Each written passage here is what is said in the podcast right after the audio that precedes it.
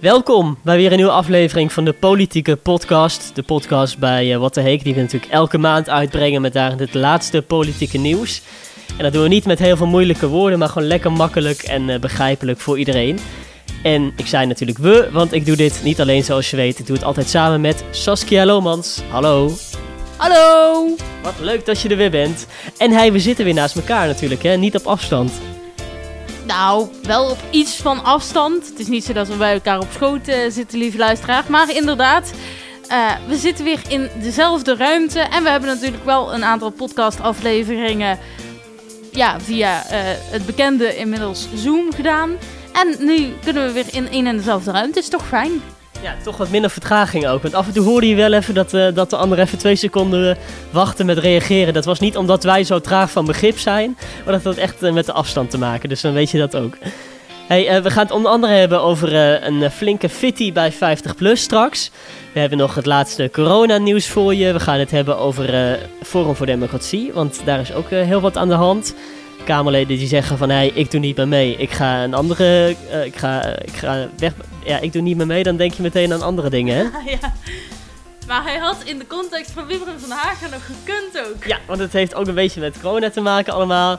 Uh, dat straks, maar we dachten we beginnen toch echt met de kabinetsformatie zoals het dan heet. Want ja, de verkiezingen die liggen alweer een tijdje achter ons natuurlijk. Hè? Half maart was dat, maar nog steeds is er geen kabinet. Dus uh, daar zijn ze flink mee uh, aan het worstelen, zeg maar. Welke partij wil met welke partij. want ja, er moeten natuurlijk een paar uh, partijen naar voren stappen om echt in het kabinet te gaan. En het ligt natuurlijk voor hand dat dat de VVD is van Mark Rutte, dat was de grootste partij. D66, dat was de tweede partij bij de verkiezingen, dus die gaan ook vast wel in het kabinet. Maar ja, wie gaat daar dan bij zitten? Ja, en dat is nog, uh, nog niet zo makkelijk, want je hebt ongetwijfeld ook meegekregen dat, uh, nou ja, dat normaal altijd even duurt om een kabinet uh, te vormen. Dat is best wel logisch. Maar het duurt nou wel heel lang, omdat er allemaal extra vertraging was door allerlei uh, gedoe. Nou, dat is alweer even geleden. Dat heb je vast ook wel meegekregen. Maar dat heeft de vraag wie willen er nou uh, nog samenwerken met de VVD, de grootste partij, wel een stukje moeilijker gemaakt. En je ziet nou eigenlijk deze maand, de maand mei, dat die vraag toch weer wat naar de achtergrond gaat. En dat iedereen toch ook wel inziet van, oké, Rutte gaat in ieder geval zeker niet weg. Hoe graag sommige partijen dat misschien ook zouden willen. Hij blijft gewoon zitten. Dus dan kunnen we er maar beter uh, mee, uh, mee samenwerken. Dus je ziet dat het gedoe en het complete vastlopen. Uh, dat dat toch wel een beetje klaar is nu. En dat partijen die eerst heel boos waren en zeiden: we gaan nooit meer met Mark Rutte nooit meer met de VVD. nu zeggen: hé, hey, Mark, samenspelen? Ja. Dat vastlopen had er ook mee te maken met die memo die toen uitlekte. Ik weet nog wel dat uh, Olongren toen het Binnenhof afliep met zo'n ding onder de arm, een papiertje. En er stond op uh, Pieter Omzicht functie elders. En ja, toen bleek dat Rutte dat had gezegd tijdens de formatie. Dat, dat hij eigenlijk misschien wel een andere positie ziet voor Omzicht. Nou, dat was het, hetgene waarmee het allemaal begon, die hele ophef, zeg maar. Maar ondertussen zeggen ze dus wat Saskia zegt, van, hey, we gaan toch met Rutte in zee waarschijnlijk wel. Ja, en dan heb je altijd een soort informateur die dat dan allemaal moet fixen. Dus dat is degene die al die partijen bij elkaar brengt. Die gaat praten en die gaat kijken van hey, wie zou met wie kunnen eventueel. En dat was natuurlijk lange tijd Herman Schenk Willink.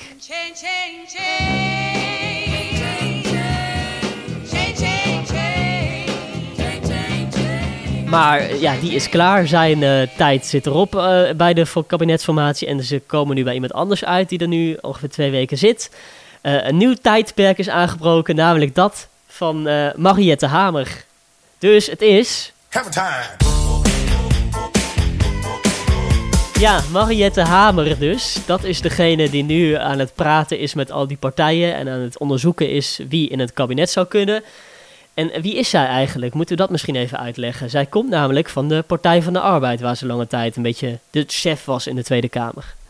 Ja, dat klopt. Uh, ik ken haar zelf nog uh, uit, ja, ik weet niet eens meer hoeveel kabinetten geleden, want uh, Rutte zit er al zo lang. Maar uit de tijd dat de vorige premier Balkenende nog aan de macht was, toen in het torentje zat.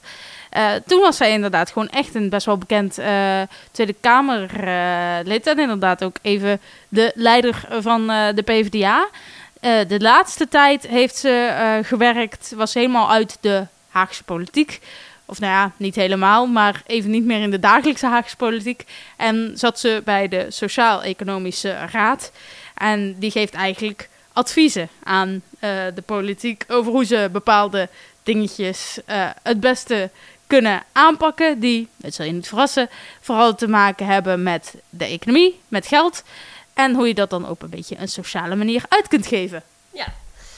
Ja, en ze zochten iemand die een beetje afstand heeft tot de dagelijkse politiek. En zij komt natuurlijk wel uit de politiek, maar die is er wel een tijdje een beetje uit. Dus dat kon wel, vonden ze. En ja, Mariette Hamer die is ook gaan praten met heel veel mensen. Hè? Met werkgevers, werknemers, dat zo heet dat dan. En ook met jongeren, want dat vond ze heel belangrijk om ook te praten met jongeren. Ook omdat ze nu aan het kijken is van, hey, hoe komen we uit die coronatijd straks? En ze vonden het ook belangrijk om te praten met jongeren die natuurlijk lange, niet naar school, eh, lange tijd niet naar school toe konden bijvoorbeeld. Uh, dus ja, die mochten langskomen en die mochten vertellen wat zij willen dat er anders gaat in Nederland.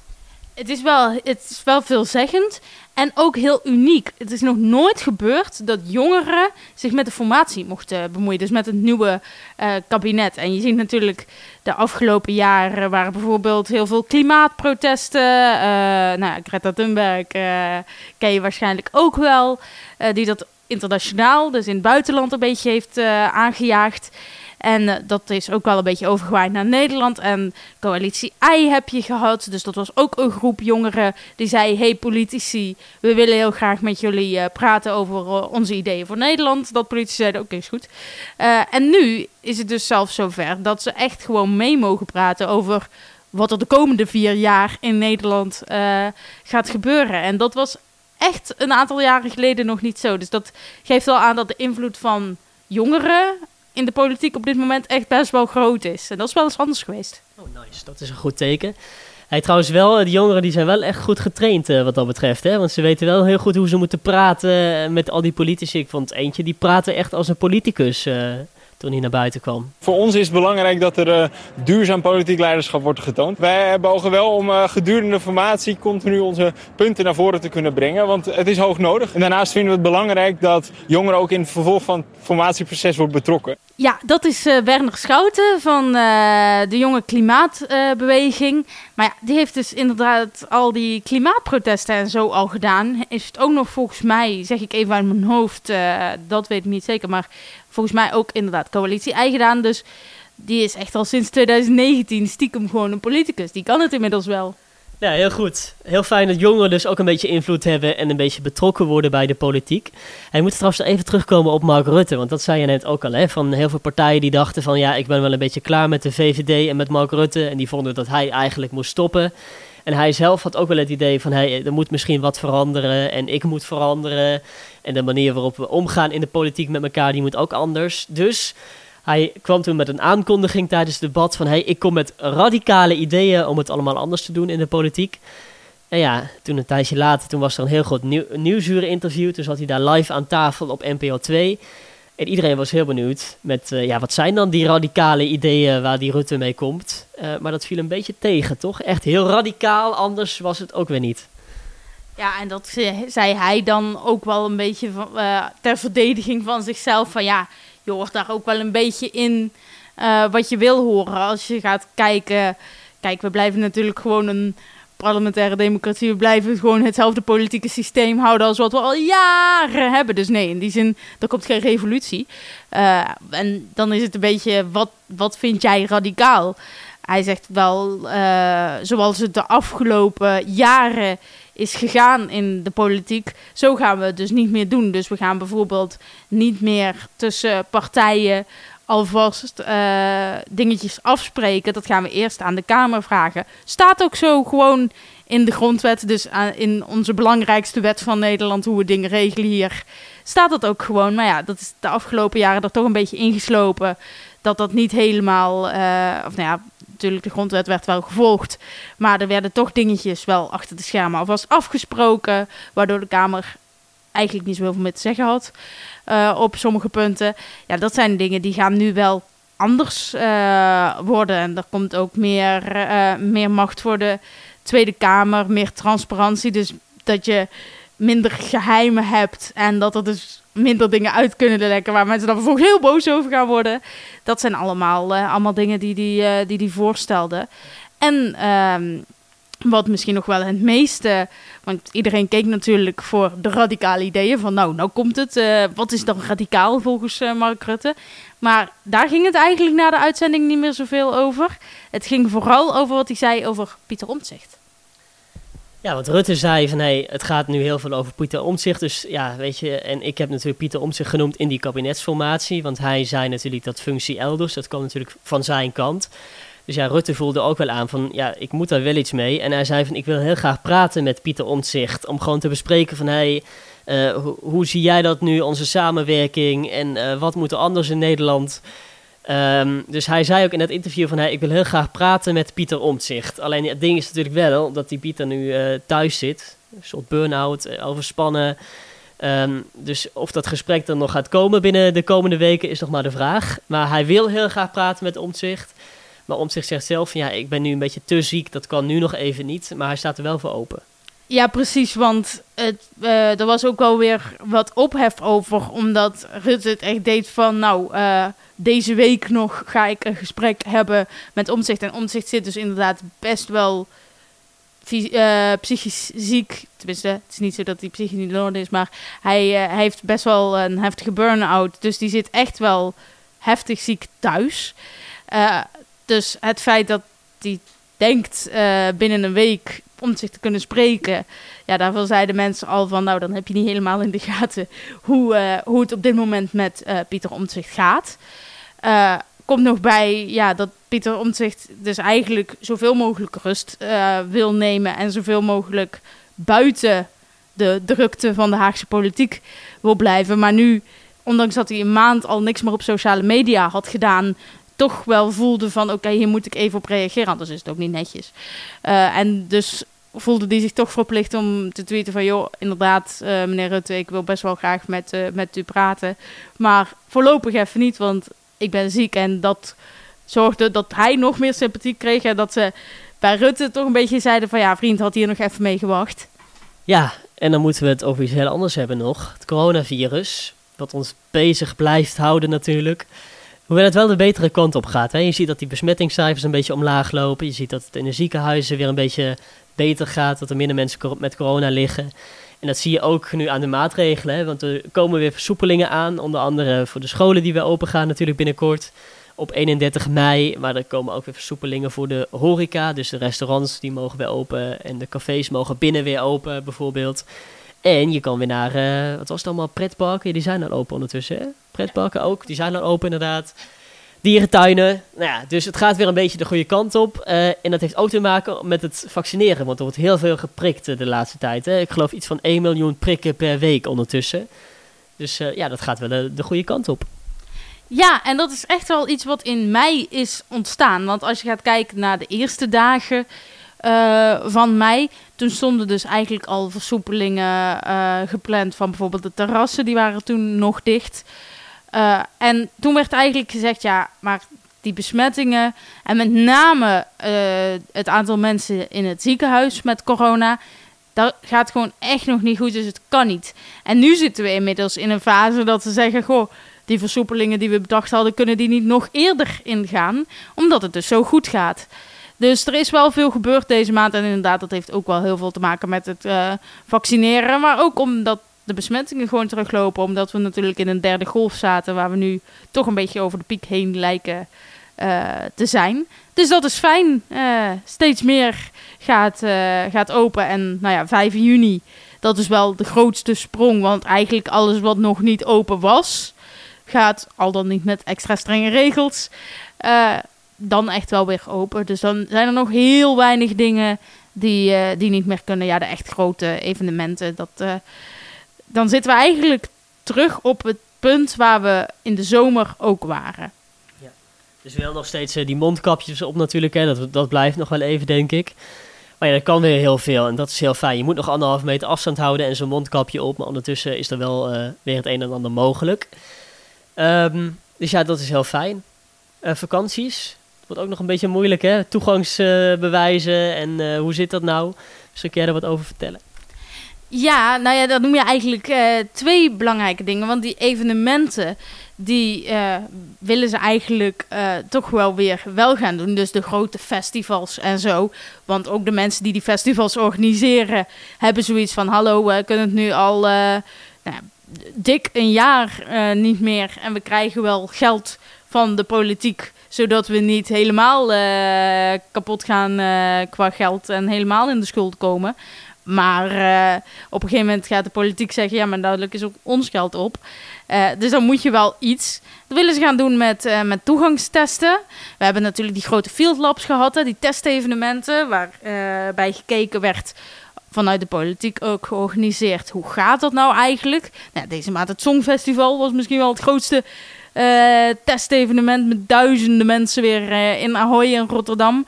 Gewoon om te kijken, oké gaat dit goed qua uh, besmettingen? Kan dit? En zo ja, ja, dan komt het wel goed. En inderdaad, dan heb je naast waar je normaal voor corona alleen een ticket nodig had, een kaartje, heb je dan nu ook een negatieve test nodig. Dat zal misschien nog wel even zo uh, duren. Hetzelfde geldt voor als je op vakantie wil naar het buitenland. Uh, de hele winter was gewoon vanuit uh, de politiek de regel. Tenzij je echt, echt, echt niet anders kan, blijf je maar gewoon mooi in Nederland. En nu zie je dat toch wel weer steeds meer gebieden naar, van oranje, dus niet naartoe gaan, naar geel gaan van, nou ja, het is nog niet helemaal oké qua corona, maar het kan weer. Uh, en dat heeft ook te maken met uh, ja, die toegangstesten je kan wel naar het buitenland, je kan wel weer naar meer uh, landen op, op vakantie. Maar dan moet je wel of een negatieve test laten zien, of je bent inmiddels aan de beurt geweest voor een coronavaccin. En dan heb je een mooi vaccinbewijsje en dan laat je dat zien en dan is het ook oké. Ja, fijn. Vakanties zijn dus weer een beetje mogelijk straks. Uh, deze zomer. Um, normaal hebben we het altijd bijna de hele podcast over corona gehad. Maar ik heb goed nieuws, want volgens mij hebben we de belangrijkste dingen nu al besproken en kunnen we doorgaan. Onder andere met het Forum voor Democratie, de partij van Thierry Baudet. Die blijft de mensen toch wel bezighouden, ook uh, in de maand mei die we nu bespreken. Want um, ja, er was natuurlijk al de afgelopen jaren een grote fitty waarbij heel veel Kamerleden stopten bij de partij. Die begonnen een eigen partij, Ja21. Daarom heb je ook nu dus ook die partij in de Tweede Kamer. Maar ja, er was deze maand uh, weer uh, ruzie. Want een paar Kamerleden die zijn gestopt. Die zeiden van we hebben hier geen zin meer in en we stoppen bij Forum voor Democratie. En we blijven wel in de Tweede Kamer zitten. Maar uh, ja, we gaan dus niet meer door als Kamerlid van Forum. En dat heeft alles te maken met die poster bijvoorbeeld die Forum maakte rond 4 en 5 mei. Die heb je misschien wel zien langskomen op Twitter of Instagram.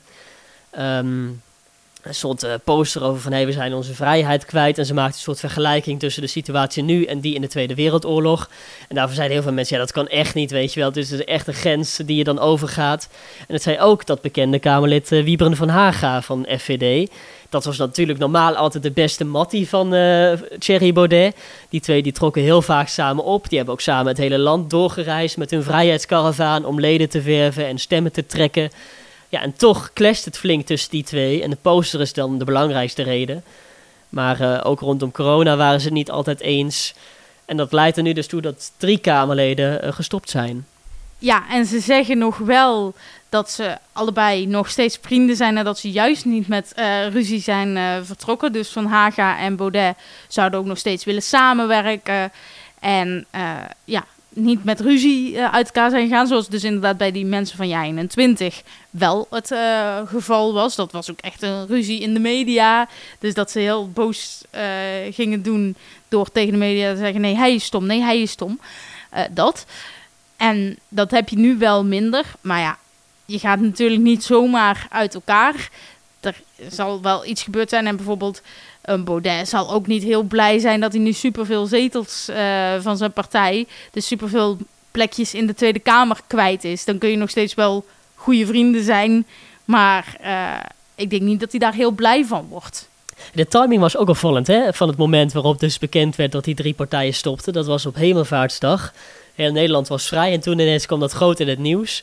Uh, dat die drie Kamerleden stopten. En ja, ik vraag me af of dat toevallig was of dat er toch een heel klein beetje over nagedacht was. Het blijft politiek natuurlijk. Daardoor was natuurlijk dat er heel weinig Kamerleden in het pand waren. En er waren dus ook heel weinig journalisten die vragen konden stellen, bijvoorbeeld. Zeker op zo'n moment dat drie Kamerleden weggaan. Ja, dan wil je toch als journalist wat vragen stellen. Van hé, hey, hoe zit dat nou? En wat is nou de oorzaak? Dus ja, die timing was misschien wel een beetje gek.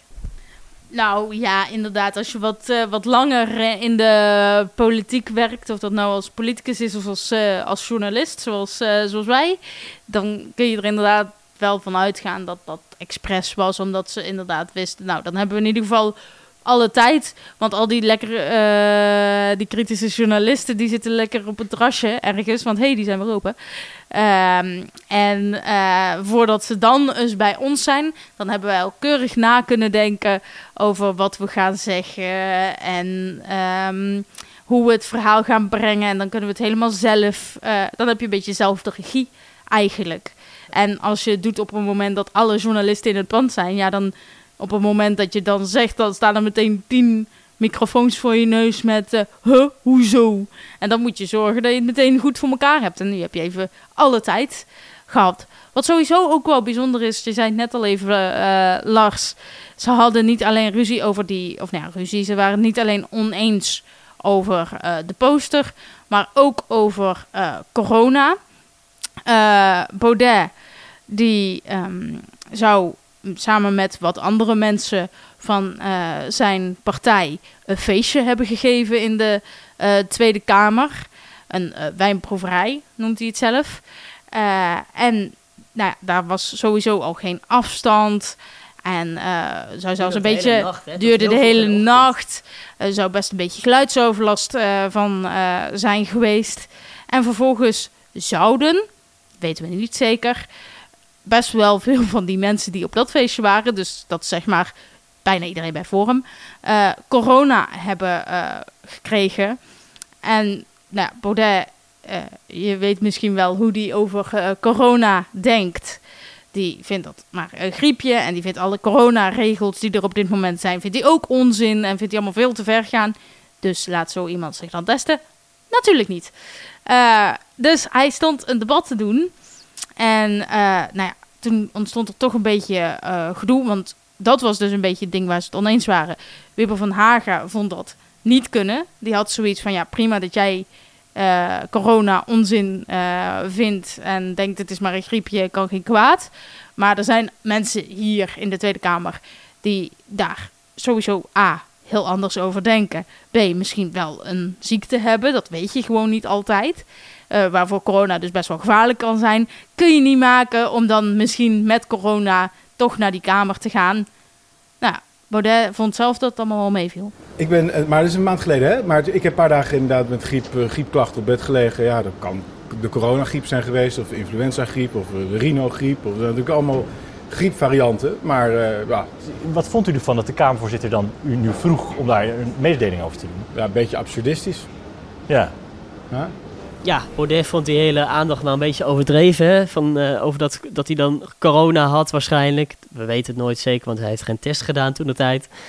Maar ja, um, Van Haga vond het allemaal helemaal niet kunnen hoe uh, Baudet dat aanpakte. En uh, ja, die had misschien gewild dat hij gewoon lekker thuis bleef. En dat is wel opvallend, hè? Dat, omdat juist Van Haga ook altijd zo was van... hé, hey, corona, dat valt allemaal wel mee. Juist opvallend dat hij dan erover valt dat Baudet nu gewoon in de Kamer was, ondanks die ziekte ja, er is best een tijd geweest dat Wiebren van Haga feller anti-corona-regels was dan Baudet. Dat Wiebren van Haga bij Lange Frans in de podcast ging zitten. Uh, en uh, ging vertellen over dat het allemaal maar bedacht was. En dat er niks van waar was. En dat corona eigenlijk helemaal niet bestond. En dat zijn allemaal dingen. Zover is Baudet zelfs nog nooit gegaan. Baudet heeft altijd gezegd: ja, het bestaat wel, maar het is gewoon een griepje. Het is niet super erg of zo. Dus het is best bijzonder dat de man die eigenlijk qua mening over corona een stuk feller was dan Baudet, dat dat nou degene is die uit Forum voor Democratie stapt en zegt van, ja, maar wat Baudet nu heeft gedaan qua corona, dat kan echt niet. Dat ik denk, huh? Hoe moet dat nou bij FVD? Want nu zijn er weer mensen vertrokken eigenlijk bij de partij. Trouwens niet alleen landelijk, maar ook in de provincies zie je dat dat mensen zeggen: hey, ik zit wel bij Forum, maar ik heb er geen zin meer in. het is wel een patroon dat heel veel Kamerleden of eh, politici stoppen bij die partij. Zit, zit Baudet daar nou mee? Dat hij denkt van chips, ik heb blijkbaar toch iets fout gedaan? Of boeit het hem niet zoveel? Hij zit daar absoluut niet mee. Sterker nog, het is misschien wel een beetje de bedoeling. Hij weet toch wel dat andere partijen niet met hem willen gaan eh, samenwerken. Dat hebben ze al eerder gezegd van ja, met deze dingen die jij doet en deze dingen die jij zegt, willen we dat niet en vinden we dat je ja, te ver van uh, onze mening uh, afstaat. Dus uh, hebben we daar geen zin in. Dat weet hij. En hij zei ook al bij Van Haga, toen Van Haga eruit stapte... luister, bijvoorbeeld die poster... wij zijn er om ophef te maken. Wij zijn er om mensen boos te maken. Dat is mijn doel. Want weet je, als ik nou hele gekke dingen zeg en mensen zeggen: Oh, wat is dit nou ontzettend gek dat, uh, dat uh, die Baudet dat zegt. Dan komt er daardoor wat meer ruimte. Want ik heb zo'n extreme mening en mensen vinden het zo belachelijk dat ik zeg dat de mensen met een minder belachelijke mening dan ineens toch best wel redelijk lijken. En dat is zijn hele, hele doel eigenlijk. Dus hij wil niet meedoen in de politiek. Hij wil ook niet per se een grote club mensen om hem heen. Hij wil alleen hele fanatieke mensen om hem heen. Die hele gekke dingen doen. Waarvan hij zelf nog het allerliefst het allergekst doet. En dan hoopt hij maar dat heel veel mensen zeggen: What the fuck doet Baudet? Want dan is hij geslaagd. Dan is zijn opzet geslaagd. Kun je dan ook iets bereiken in de politiek? Want uiteindelijk gaat het er natuurlijk om dat je dat je, je wetten aangenomen krijgt. En dat je Kamerleden zo enthousiast krijgt om ook mee te stemmen met jouw voorstellen. Maar ja, dat zit er dan toch nog niet echt in, toch? Het is vooral een beetje tegen het establishment aantrappen. En uh, ja, of, of, kun je er ook heel veel mee bereiken uiteindelijk, politiek gezien? Nou dat ligt er dus een beetje aan uh, hoe je er naar kijkt. Als je er naar kijkt, inderdaad op de pure klassieke politieke manier van ik wil dat, er, uh, dat ik een meerderheid krijg. Ik wil dat ik wetten kan maken. Ik wil dat dingen echt in de wet staan. dat ik kan zeggen, hey, dat heb ik veranderd of dat heb ik aangepast voor Nederland. Dat zijn inderdaad dingen die worden voor Baudet heel lastig. Maar dat is ook niet per se, ja, soms kan dat best zijn bijvangst zijn, zijn winst zijn. Maar dat is helemaal niet zijn doel. Hij is daar echt inderdaad puur om tegen de bestaande politiek aan te trappen, mensen boos te maken en dan te hopen dat de mensen waar, uh, die wat minder extreme dingen zeggen dan dat hij zegt, ineens, eh, maar eigenlijk toch stiekem waar je normaal van zou zeggen, oh, dat kan echt niet, maar nu is hij ineens veel erger, dat je dan gaat denken, oh, dat is best wel de redelijke partij. Dat is zijn hele doel. En dat hele klassieke politiek, zeg maar, ja, daar zit hij gewoon niet zo mee, daar zit hij er niet uh, voor. Dus het is echt een beetje, als je gaat kijken, oké, slaagt hij nou in wat hij doet?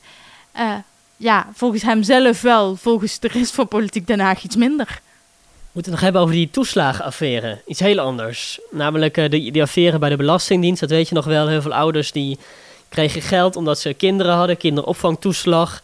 Die hadden vaak niet heel veel te besteden. Dus die kregen een beetje extra van de overheid. En um, die hadden een paar foutjes gemaakt. En daardoor moesten ze heel veel geld inleveren. En kregen ze geen geld meer. En die kwamen echt in de financiële problemen terecht. Um, en wat bleek nou in de afgelopen maand mei? Er waren weer fouten. Mensen kregen een brief uh, thuis, heel veel ouders, dat ze geld moesten terugbetalen. Maar dat bleek dan helemaal niet te kloppen. Dus ja, weet je, er gaat heel veel mis bij de Belastingdienst. En het is natuurlijk heel pijnlijk dat het nu weer misgaat. Ook voor die ouders zelf natuurlijk, hè, die echt de dupe zijn van die fouten daar. Um, ja, hoe kan dat nou? Fout op fout op fout. Het gaat altijd mis. En dan krijg je trouwens altijd zo'n filmpje dan hè, van de staatssecretaris die verantwoordelijk is. Dat is Van Huffelen. Uh, die is daar later komen zitten om al die fouten op te lossen. En ja, die gaat dan altijd voor een camera staan en uitleggen van... hé, hey, uh, het ging mis, sorry. En ja, afgelopen maand dus ook. Het spijt me enorm dat dit allemaal gebeurd is. Het is fout gegaan en we doen er nu alles aan om dit recht te zetten. Tja, het lijkt me geen leuke baan. Want ja, je moet toch altijd heel vaak sorry zeggen. En ja, dat is wel heel pijnlijk af en toe. Maar waarom lukt het nou niet om die dingen goed op te lossen? Waarom gaat het nou altijd fout? Ja, dat is echt de grote vraag van Den Haag. Want inderdaad, het blijft maar misgaan tot op het... Nou ja, bijna dat je denkt van, nou is dit nou een comedy-serie? Maar helaas was het maar een comedy-serie, want die arme ouders. Het is echt best wel tragisch. Uh, iedere keer, uh, ja, lijkt het toch alsof ze eh, worden genaaid. En gelukkig zijn we er nu met z'n allen wel veel scherper op dan dat we ooit geweest zijn. Dus als er iets fout gaat, dan is het meteen, oh, belastingdienst. Kan echt niet in plaats van dat het onder het tapijt uh, terechtkomt. Dus dat is een verbeter, uh, iets wat verbeterd is. Maar ja, het is er moet heel veel veranderen bij de Belastingdienst. Er moet heel veel gebeuren. Er is daar jarenlang iets misgegaan. En het is niet heel makkelijk. Kijk, weet je, uh, als iets jarenlang misgaat, dan kun je uh, al zeggen van oké, dit is jarenlang misgegaan. Dat is dan eigenlijk al stap 1, dat je dat toe kunt geven. Maar iets wat zo erin gesleten is, is best wel lastig om vervolgens ook weer meteen op te lossen. Dat heeft wel gewoon ook best wel veel tijd nodig. En wat ik ook al wel een keer gehoord heb uh, in de wandelgangen zeg maar, rondom Den Haag, is dat ze bij de Belastingdienst nu zo overspannen zijn van, oh, mag je fouten maken, mag je fouten maken, mag je fouten maken, dat ze juist fouten gaan maken. Dus dat speelt natuurlijk ook wel mee. Er ligt zoveel grootglas op die uh, Belastingdienst, op die organisatie. En ze proberen zo erg geen fouten uh, te maken. Ja, als je dan in de kramp schiet, dan uh, helpt dat ook niet echt. Maar het blijft wel dat het niet heel goed gaat bij die diensten. En dat ze inderdaad die fouten die ze maken altijd ten koste van de ouders gaan. Want je zal maar weer zo'n brief krijgen als je al jaren door de Belastingdienst in de uh, schulden zit. Ja, dan heb je meteen weer stress. Die mensen hebben al heel veel stress. Ja, dat, uh, dat is niet, uh, niet heel fijn. Maar goed nieuws wel afgelopen maand, want de overheid die komt wel al die ouders flink tegemoet. Want alle schulden die die mensen hebben, die gaan ze overnemen. Dus ook schulden die ze door allerlei redenen hebben, die worden gewoon overgenomen. En dan zijn ze daarvan af en dan kunnen ze nu weer echt een nieuwe start maken eigenlijk. Dus dat is goed nieuws. Hey, um, burn-outs. Dat is ook een dingetje wat wel speelt in de Haagse politiek. Het is hard werken. Ze maken daar lange dagen. Vaak ook tot laat in de avond zijn er nog uh, debatten. En um, ja, dat merkte hij de laatste tijd al een beetje. En nu afgelopen maand ook weer. Want uh, een hele belangrijke minister, Bas van het Woud, die is gestopt. En dat was de minister van Economische Zaken en Klimaat. En die zat er ook nog maar een paar, ja, wat is het, drie maanden, vier maanden denk ik. Ja, januari. Januari inderdaad, toen het kabinet stopte, toen begon hij. Want minister Wiebes, die was toen uh, gestopt. Want die zei van, hé, hey, ik stop door die toeslagenaffaire waar we het dus net over hadden. Hij was de nieuwe chef daar bij Economische Zaken en Klimaat. Ja, en nu al heeft hij een burn-out te pakken. Dus ja, um, ja, het is toch wel een baan waarbij je heel hard aan de bak moet blijkbaar. En uh, ja, hij is echt overspannen. Dus hij zit uh, de komende maanden thuis. Ja, en hij is dus niet de enige. Iemand die onder andere door die toeslagenaffaire uh, een burn-out heeft gekregen, is natuurlijk Pieter Omtzigt. Um, ook wel omdat hij in de partij wat dingetjes had. Omdat hij zich niet heel erg gesteund voelde toen hij mentaal even niet zo lekker in zijn uh, vel zat door die toeslagenaffaire. En dat is iets, nou, aan mijn collega's heb ik ook niet zoveel. Uh, dat heeft ook meegespeeld. Het blijft wel dat daardoor uh, best wel wat politici de laatste jaren een, een burn-out hebben gehad. Dus we hebben er nu twee genoemd, hè, Bas van het Woud, Pieter Omtzigt. Dan nog de directe collega van Pieter Omtzigt, Harry van der Molen ook een Kamerlid van het CDA, goede bekende ook van Omtzigt. Die zit dus ook thuis, die heeft ook een burn-out. Je hebt Rens Ramakers, die is nu weer terug. Heel jong Kamerlid nog eigenlijk, tenminste. Hij is volgens mij nu bijna 30, maar toen hij begon was hij heel jong voor Haagse begrippen. Zelf was hij, hij, hij was de jongste, zeker. Um, en nou, die is ook best wel een tijdje weg geweest. En dan heb je Zini Usdil, die is al wat langer uit uh, de Tweede Kamer. Die zat bij GroenLinks. Die heeft ook een tijdje een uh, burn-out gehad. En waarom noem ik die als hij al uit de Kamer is, al een tijdje?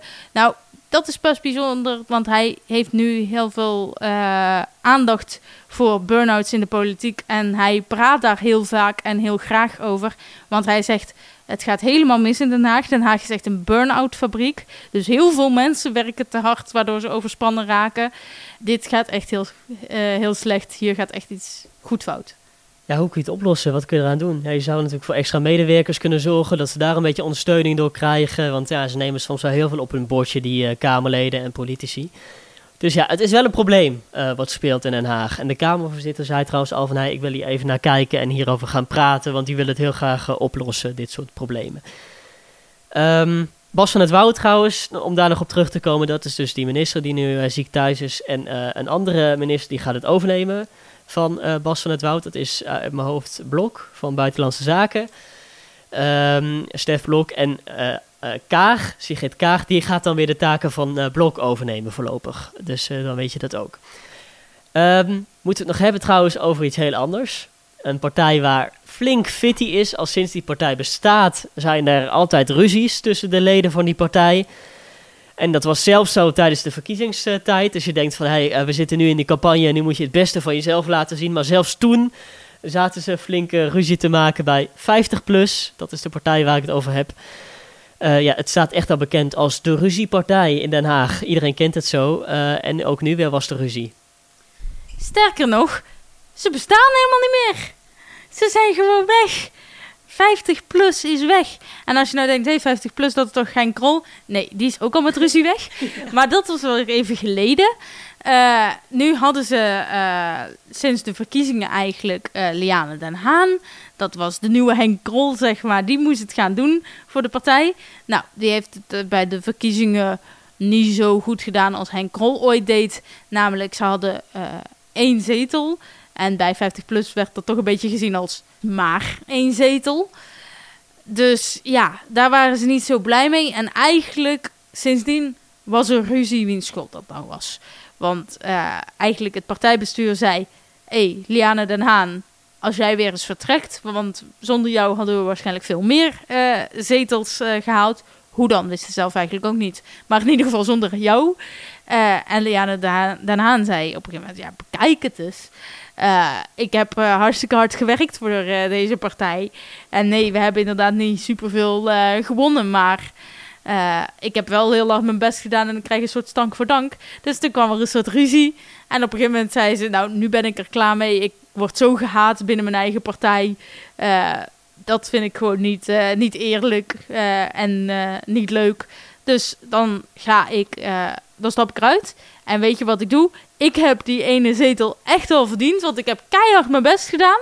Dus dan neem ik hem mee. En dan krijg je dus eigenlijk het idee dat 50 plus, want ze hadden er nog maar één en die ene vertrekt. ehm, ja, dat 50 plus dus geen zetels meer heeft en dat 50 plus dus weg is. En de ruzies, we gaan het missen, hè, Lars. Ja, het was toch een heel dankbaar onderwerp. We hebben het ook vaak meegenomen in, eh, in de podcast. Stiekem was het ook wel een beetje smullen af en toe. Omdat je denkt van, jongens, hoe kun je nou dit soort dingen doen, ook tijdens die verkiezingstijd, dat je dan eh, live in een radio-interview ook weer de nummer drie van de lijst gaat aanvallen, weet je wel. Dit is zo dom, eigenlijk. Want ja, mensen willen geen ruzie. Als mensen stemmen op een partij, dan vinden ze het niet leuk als daar ruzies zijn. Dat merk je altijd. Eh er worden partijen echt afgestraft. Dus het was ook allemaal niet handig. Ja, en nu komt er dus voorlopig wel een einde aan 50 plus. Eh, de idealen van 50 plus, ja, die worden wel nog een beetje uitgedragen. Want ja, Den Haan gaat wel natuurlijk een beetje stemmen in lijn met eh, het partijprogramma van die partij. Maar goed, de partij zelf zit niet meer in de Tweede Kamer. Dan moeten wij eh, de politicus van de maand aanwijzen. En dat is wel een dingetje, want dat zijn we de laatste keer vergeten namelijk. Echt een schande. Ja, die politicus van de maand zit al sinds het begin eh, van de podcast in de podcast. Dus die moeten we ook blijven aanwijzen elke maand, vind ik zelf. Ehm, eh, ja, wie is de politicus die eruit sprong? Iemand die eruit sprong is misschien wel Mariette Hamer, hè, de nieuwe informateur. Maar is dat een politicus? Eigenlijk niet, hè? Soort van. Ja, nou ja. Nou ja, ze, ze hebben haar juist inderdaad aangesteld omdat ze zeiden: Jij bent geen politicus meer. En dat vinden we wel chill, want de vorige keer dat we met politici de formatie gingen doen, ging niet zo goed. CC Kajsa Olongren. Ehm, dus ja, maar ik snap je keuze wel. Wie we eigenlijk de vorige keer vergeten zijn, en dat is best tragisch, want dat is toch een beetje de story of his life. Vorige maand hebben we dus geen politicus van de maand gehad. Maar als er ooit een terechte politicus van de maand was geweest, dan was het toen die arme Pieter Omtzigt. Oh, ja. En we zijn hem nog vergeten ook. Dus Sorry, Pieter. sorry. Dus ik vind dat het gewoon nog een maandje mag zijn. Laten we dat doen. Pieter Omtzigt, de politicus van de maand. Want iedereen heeft het over hem. Want hij is natuurlijk degene die ook die hele toeslagenaffaire mede aan het licht bracht toen de tijd. Die is daar echt heel goed ingedoken en heeft heel veel kritische vragen gesteld. En ja, ook tijdens de kabinetsformatie ging het natuurlijk heel veel over hem. Juist omdat hij zo kritisch is. Dus ja, Pieter Omtzigt, de eh, politicus van de maand. Moeten we altijd een beetje vooruitblikken nog, hè, aan het eind van de podcast. Van wat gaat nou komende maand spelen in juni. Nou ja, de kabinetsformatie die gaat ons nog wel bezighouden. Mariette Hamer die is eh, dan ergens klaar in het begin van de maand. En die komt hopelijk met een soort uitkomst, met een soort advies van... Hey, deze partijen die moeten het eh, gaan doen. Het kan zomaar zijn de meest optimistische eh, politici en ook de meest eh, positieve politieke journalisten. Die eh, zeggen, misschien hebben wij voor de zomervakantie al wel weer een nieuw kabinet. Misschien gaat het nu wel, nu al dat gezeik geweest is en al die vertraging, gaat het nu ineens heel snel. Dus wie weet is dat wel de voorspelling voor, voor komende maand. En ja, verder corona wordt steeds, ja, de vakanties en de testbewijzen en de vaccinatiepaspoorten, dat gaat allemaal wel spelen. Maar verder wordt het allemaal steeds minder relevant, want we gaan steeds verder open weer. We gaan het steeds verder versoepelen. Yay! Dan mogen we dingen, dat is heel fijn. Dus eh, we gaan op naar een hele leuke zomer, denk ik. Waarin we weer heel veel mo- dingen mogen doen. En laten we hopen dat we corona dan achter ons kunnen laten. Ja, dit was hem, de politieke podcast van eh, mei 2021. Ik hoor de eindjournaal lopen, dus ik moet er een beetje tempo achter zetten.